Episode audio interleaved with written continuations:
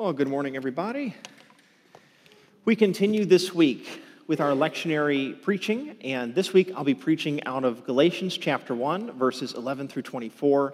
I'll read that verse in the, those, that passage in the middle of my sermon. Let's pray together. Wonderful and loving God, bless the words of my mouth and the meditations of our hearts, that all would be pleasing to you, you who are our rock, you who save us. Amen. God always knows who you are and whose you are. But sometimes we can forget those two things. I want to begin with a story. This is about a friend I met in seminary and his now wife, and I'm changing some details and names uh, for their sake, but we'll call him Brian as my friend, and then his now wife, Cindy. Well, Brian's a pastor now, Cindy is not, but they met while he was in seminary. And uh, Cindy's a wonderful person. At the same time, she's very tempted by, if we go to the next slide here, peer pressure. And that's okay. There we go. Uh, we're using slides today. I'm very excited. Um, so the story goes that she, she's very tempted by drinking a lot and spending a lot of money. Her friends are a bit more on a different financial level than her and Brian. And uh, also, when she's around her friends, she, she uses a different language set, if you catch my drift. And uh, she just, she, Brian has noted to me that it's like she becomes a different person around these friends. They, they pull out a totally different side of her than he ever saw when he was dating her. Well, recent, relatively recently, um, her friends called her up, and even though the family had stuff going on, she dropped everything with the family and went off for like three days to go drink and party with her girlfriends and left Brian and the kids in the lurch. And he really felt kind of abandoned by her for those three days. You know, some of us may relate to Cindy, but I think in a certain way all of us can. Have you ever felt that tension between a, a wanting to run with the Joneses in some area of your life and also being a Christian, trying to live out the values that are connected with being Jesus' follower? I know I have in my own life. And maybe Cindy's example is a bit beyond your own experience, but all of us, either now, in the past, or in the future, we, we hit this moment of tension when it's hard to stand and say, I am a Christian, and to say no to the peer pressure of others. We find in our passage today from Galatians 1 that the Galatian people, the Gentiles that Paul came to, thank you for the map, and the, there's Galatia right there. They're in the Gentile world, and Jerusalem is there in the bottom right corner. Uh, the Galatians, they're struggling with peer pressure of their own thousands of years ago. In their case, as Paul notes for us in his writings, the Galatians are wrestling with peer pressure to go back to their pagan ways. And when I mean pagan, I mean worshiping the Greek and Roman gods and then following the sinful practices that were often associated with those um, gods. And so when Paul comes along, he converts the, the Galatians away from their pagan worship. But then after Paul leaves, another group comes in with a different agenda. And don't think of these people as in any kind of bad sense. These are also Christians, but they see Christianity from a different perspective. And they're called the Judaizers.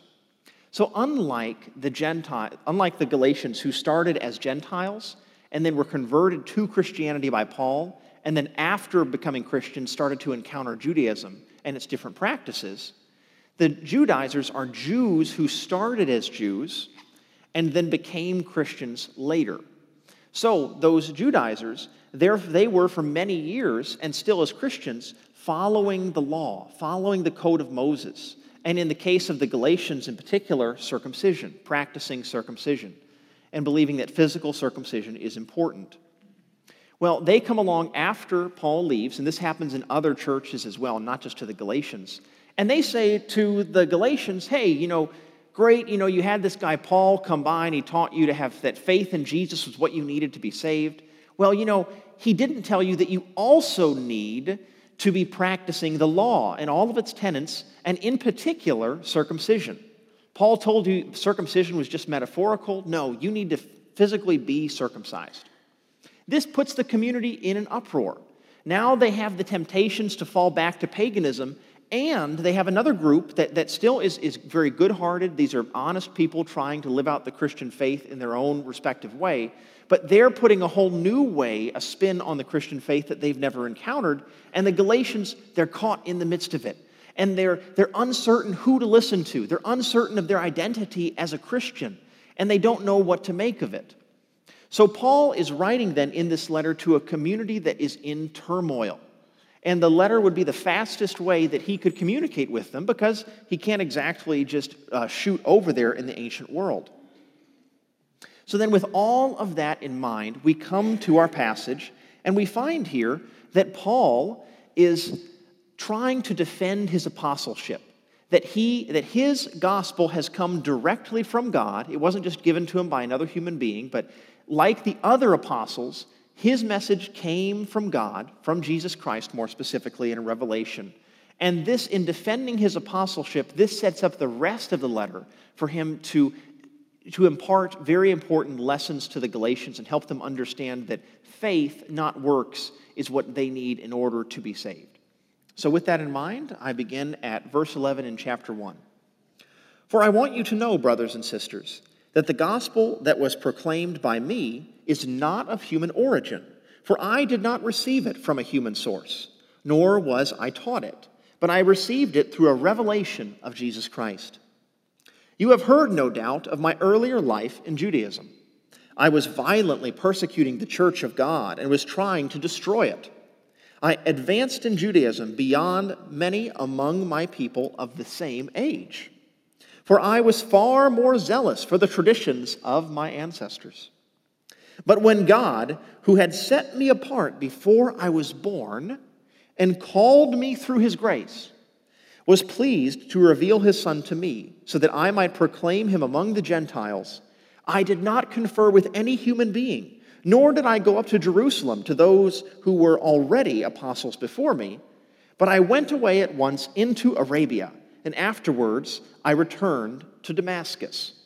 The passage goes on in verses 18 through 24 to explain that Paul, in three years later, went to Jerusalem to meet with Simon Peter and other apostles. And then there's a quotation from a church in Judea that is surprised that Paul, this man who was once persecuting and killing Christians, is now proclaiming Jesus Christ.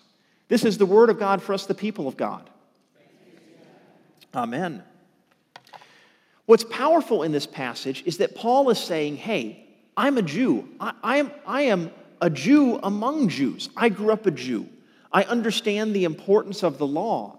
And given my background, I'm telling you, the Spirit of God is at work among people who are not practicing every iota of the law. So he's trying to connect people with his background, that he knows what it means to follow the law. And then he's saying, and this message that I'm proclaiming to you came directly from God. It is a revelation from God. Because of that, what I'm writing to you is authoritative. So that's what he's trying to do in this letter. And then we come to the key verse that I want to focus on with all of you today, and that's verse 15.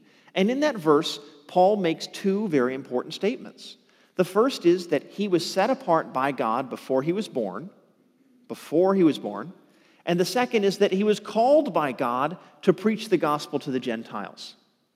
So let's first think about what it means to be set apart. We, as Protestants, an important belief we hold, and especially as United Methodists, is that the Holy Spirit is given to all people. Everyone is God's child. Now, not everyone chooses to live into that identity as a Christian, right? We all have free will. Some people say no to that and go their own separate way in life, but everyone has that opportunity. We, as United Methodists, do not believe, as some other Christians may, and there's a debate here throughout church history, that only certain people are set aside. No, we believe everyone is set apart to be God's child, but it's their choice to follow it. Paul is telling us that before he was even born, God foresaw what Paul was going to be. Paul didn't always know that, right? On that road to Damascus, his eyes were opened, and all of a sudden, his whole world changed. The people he was killing now he is working with them to share the gospel. And we can go to the next slide. Excellent, thank you. Baptism is an important ritual we use in the church to help us remember that we are God's children and to live into that identity. that we to be Jesus' follower, an identity that we are called to place before all other identities. In Galatians 3, verses 27 through 29, Paul explains to the Galatians that in Christ there is no slave or free person, no Jew or Greek. All are one in Christ Jesus. All are recipients of the promise that was given originally to Abraham and Abraham's offspring. These titles of Jew or Greek, slave or free, are not identities we use in our modern times as primary identifiers of how we see ourselves.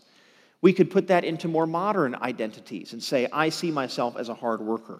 I see myself as a mother or a father. These are very important ways that we identify ourselves, and not wrong at all, right?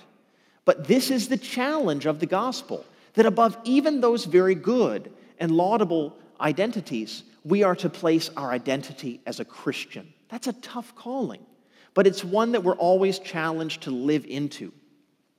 Baptism is this beautiful, ages old ritual of the church that we are given to help us remember that we are first a Christian before all other identities. I love the imagery of a full immersion baptism. I, I, I, love our baptismal font. I have absolutely no issue in sprink, doing sprinkling baptisms. I just think that there's a really rich theological concept when someone is fully submerged in baptism. And think about it this way that when a person goes down into the waters in a baptismal pool, that's akin to them dying to Christ, going beneath the waves.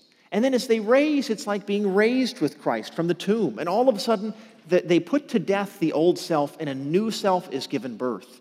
And in this new self, that person then primarily sees her or himself as a Christian, as a follower of Jesus, and begins to structure her or his life's values and practices around that new identity.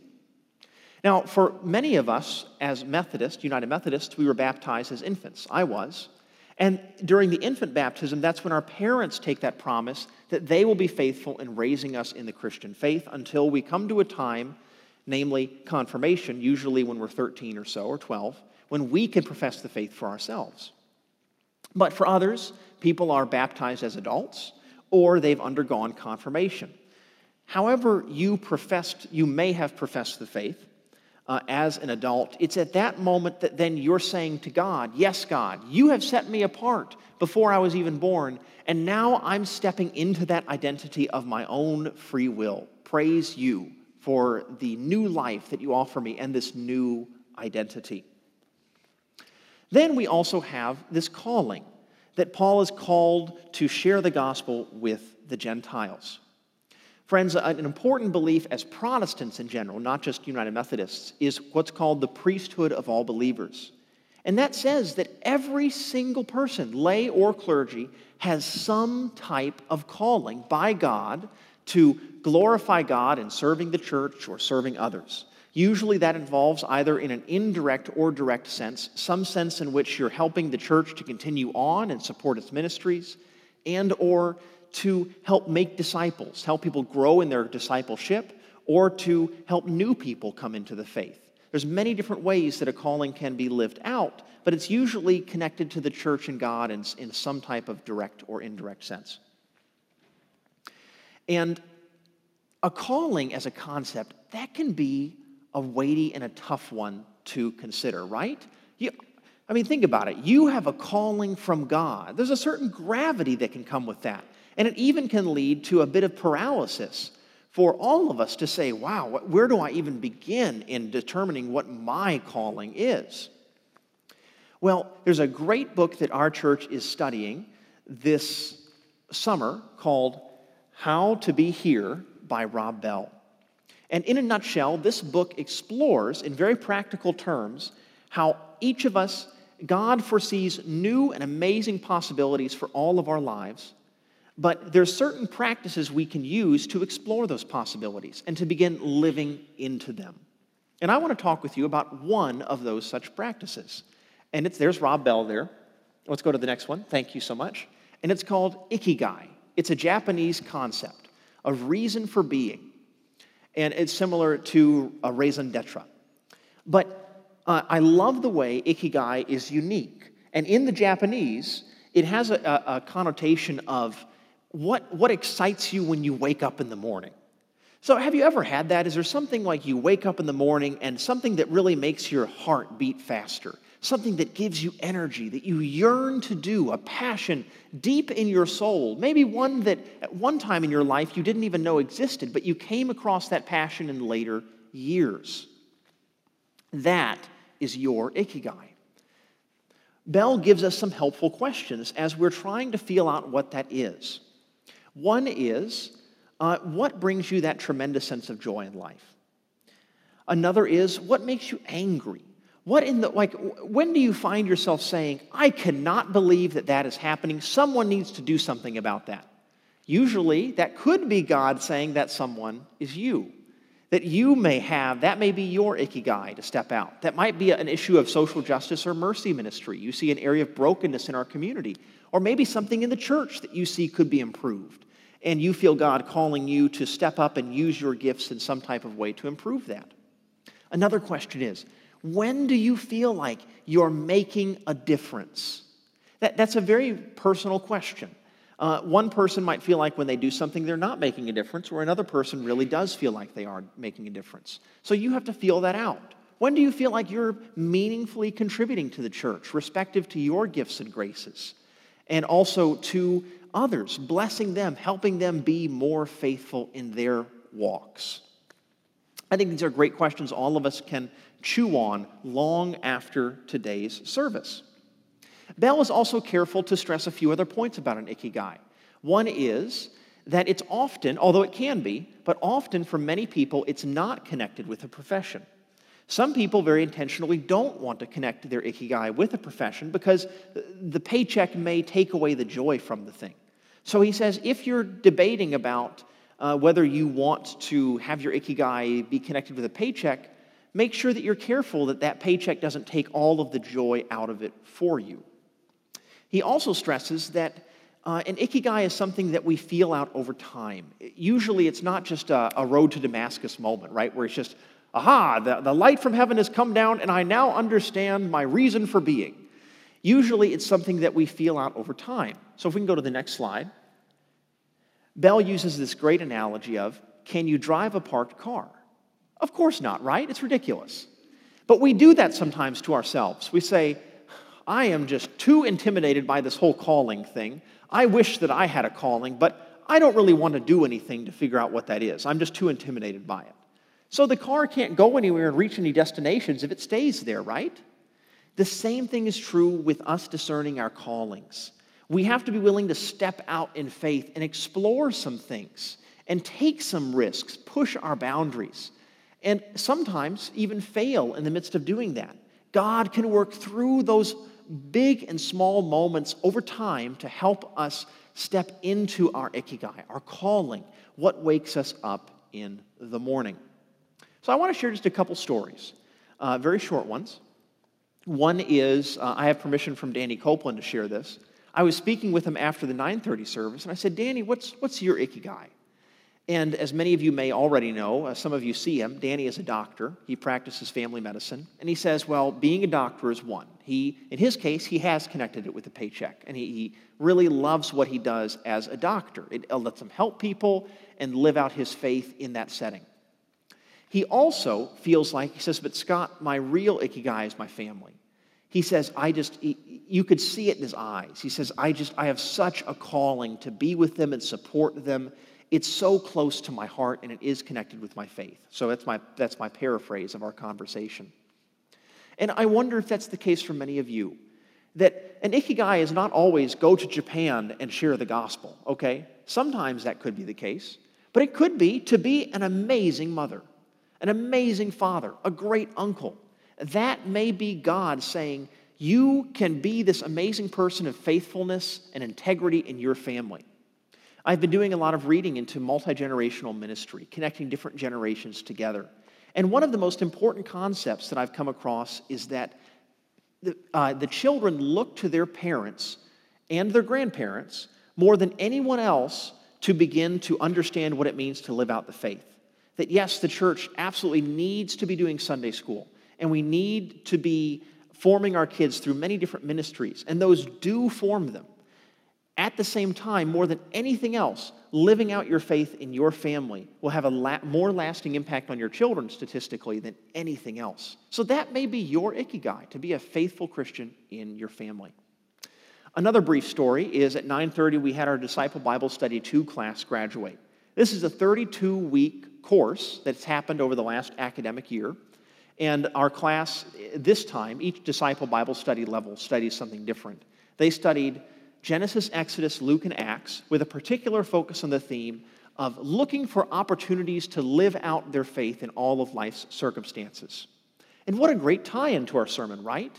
Of them, it, it, it's, it's a process in this theme of always looking and letting Scripture and the relationships they built in that class speak to them and form them in how to be more intentional about looking for how they can live out their faith in the big and small moments of life around them.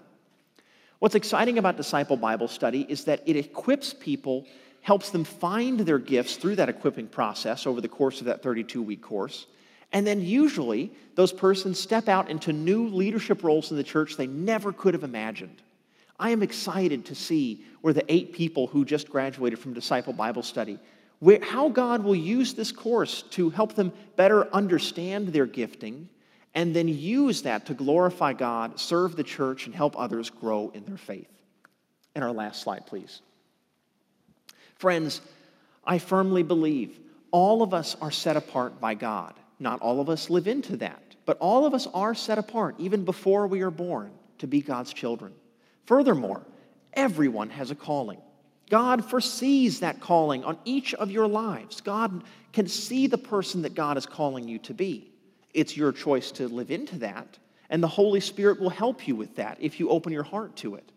But each one of you has a particular calling of some kind on your life. I don't know what that is, but God does. And the more that you step out in faith and take those risks and push your boundaries, the more that you can discern that.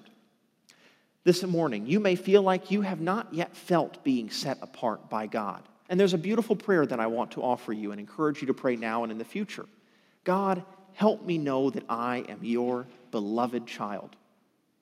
Maybe you do have that sense in yourself of being God's child, that you very much understand yourself to be a Christian. That is your primary sense of identity.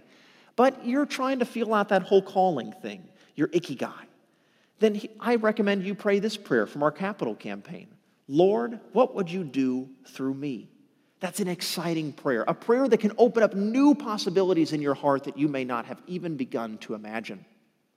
Friends, let us celebrate together the power of the Holy Spirit that is God working in us and through us and around us to call us into a new level of faithfulness, to use all of our gifts to bless God, bless the church, and bless others. In the name of the Father, and the Son, and the Holy Spirit. Amen.